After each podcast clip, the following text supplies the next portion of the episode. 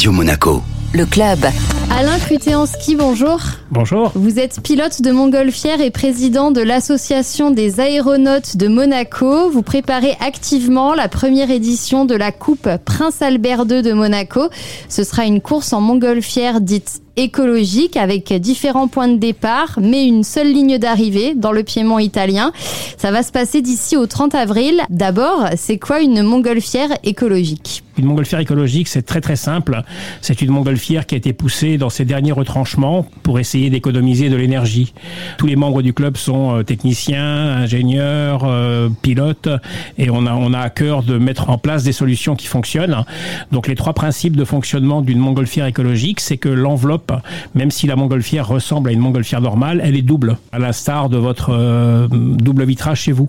Donc c'est de l'isolation. Voilà, vous avez tout compris. En faisant de l'isolation thermique, on consomme moins d'énergie, on garde la chaleur à l'intérieur du ballon et on chauffe beaucoup moins. Ça, c'est le premier volet de la montgolfière écologique. Et il y a aussi la source d'énergie qui compte? Absolument, euh, grâce à euh, Romano Energy, qui est un pionnier aussi de Monaco, nous utilisons du biopropane. C'est du propane qui est issu de déchets uniquement.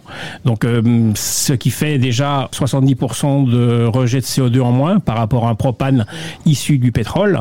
Donc, on a dit l'isolation, la source d'énergie, et il y a encore un point qui fait que la montgolfière est écologique. Oui, tout à fait. C'est la recherche de l'économie de poids. Chaque kilo gagné nous permet déjà d'emporter un, kilo de carburant en plus, mais fait que nous avons besoin de moins chauffer, donc euh, moins de température à l'intérieur du ballon, une énergie euh, propre et une isolation font que nos montgolfières, sur des grands vols, on arrive à économiser entre 50 et 70% de l'énergie nécessaire à ce vol. Et toutes les montgolfières qui vont participer à la Coupe Prince Albert II de Monaco euh, ont une euh, source d'alimentation, une isolation ou un système de poids dit écologique? euh, absolument, euh, à l'exception de deux montgolfières euh, qui seront classiques, qui vont justement nous servir de référence.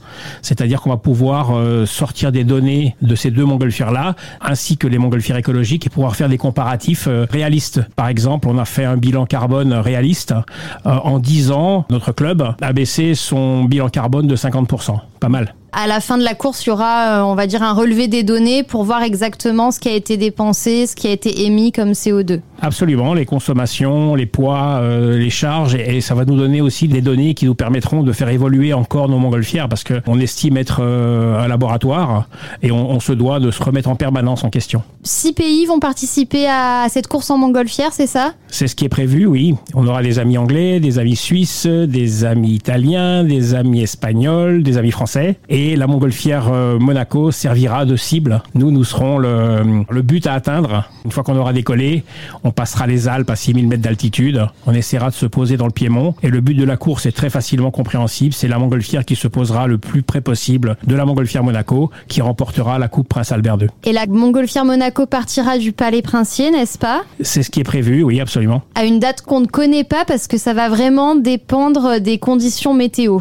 Oui, la grande difficulté, le plaisir aussi qu'on a à faire de la montgolfière, c'est que c'est pas gagné d'avance. C'est un gros challenge pour Monaco même d'organiser ça. Nous devons attendre que les vents en altitude se mettent à souffler vers le nord pour pouvoir nous permettre de décoller en toute sécurité de Monaco et de traverser les Alpes et de nous poser en Italie. C'est quoi les, les, conditions optimales pour un départ en montgolfière? C'est très peu de vent au sol pour permettre le décollage. Ensuite, il faut du vent en altitude. On espère trouver entre 50 et 100 km heure de vent à 6000 mètres d'altitude des vents assez rapides pour nous permettre de passer les Alpes. Et lorsque nous redescendrons dans les basses couches en Italie, le vent sera plus calme et nous poser en toute sécurité dans le Piémont. Donc la montgolfière de Monaco, euh, qui sera la cible de cette course, partira du Palais Princier, mais les autres montgolfières, d'où vont-elles s'envoler? On a l'autorisation euh, de la SBM de décoller de la place du Casino, de l'esplanade de l'Opéra, du Grimaldi Forum. On a demandé l'autorisation de décoller de l'esplanade des pêcheurs, du port Hercule, tous les endroits qui nous permettent de gonfler un on va essayer de les exploiter au dernier moment quand la météo nous dira go. C'est aussi un événement sportif, euh, vous y tenez, parce que c'est sportif de piloter une montgolfière. Bah, écoutez, je vous invite à venir faire de la montgolfière avec, euh, avec nous, hein, vous verrez. Avec grand euh, plaisir. Que porter une nacelle qui fait 200 kilos, la voile du ballon en pèse 160. D'abord, c'est un sport d'équipe. Pour moi, c'est un sport qui n'a pas de sens si on n'est pas en équipe. Et c'est un sport aujourd'hui qui permet un certain partage émotionnel. Et puis pour ce vol-là, j'aurai le, le plaisir, le privilège de voler avec mon fils qui a 23 ans aujourd'hui, euh, Alix qui est un des plus jeunes pilotes de, de montgolfière du monde. Et on aura aussi dans les concurrents, il y aura trois ou quatre équipages qui seront père-fils ou père-fille extraordinaire. Et qu'est-ce qu'il faut en termes de compétences pour aller plus vite que les autres, pour arriver en premier? Ah, alors c'est pas une histoire d'être en premier justement, c'est une course poursuite. Mais pour pour attraper le ballon de Monaco, ah, il faut être finaux, il faut bien comprendre que l'atmosphère, suivant l'altitude, les vents changent de vitesse et de, et de direction.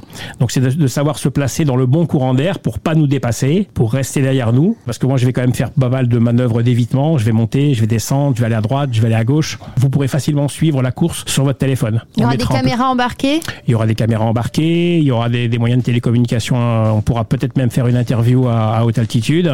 On met tout ça en place. C'est pas simple, hein, mais on va essayer de faire quelque chose de bien. Alain Cruté en ski, on attend de vos nouvelles pour euh, le jour du départ. Tout à fait. Le plus simple, c'est de nous suivre sur notre, euh, notre Instagram, hein.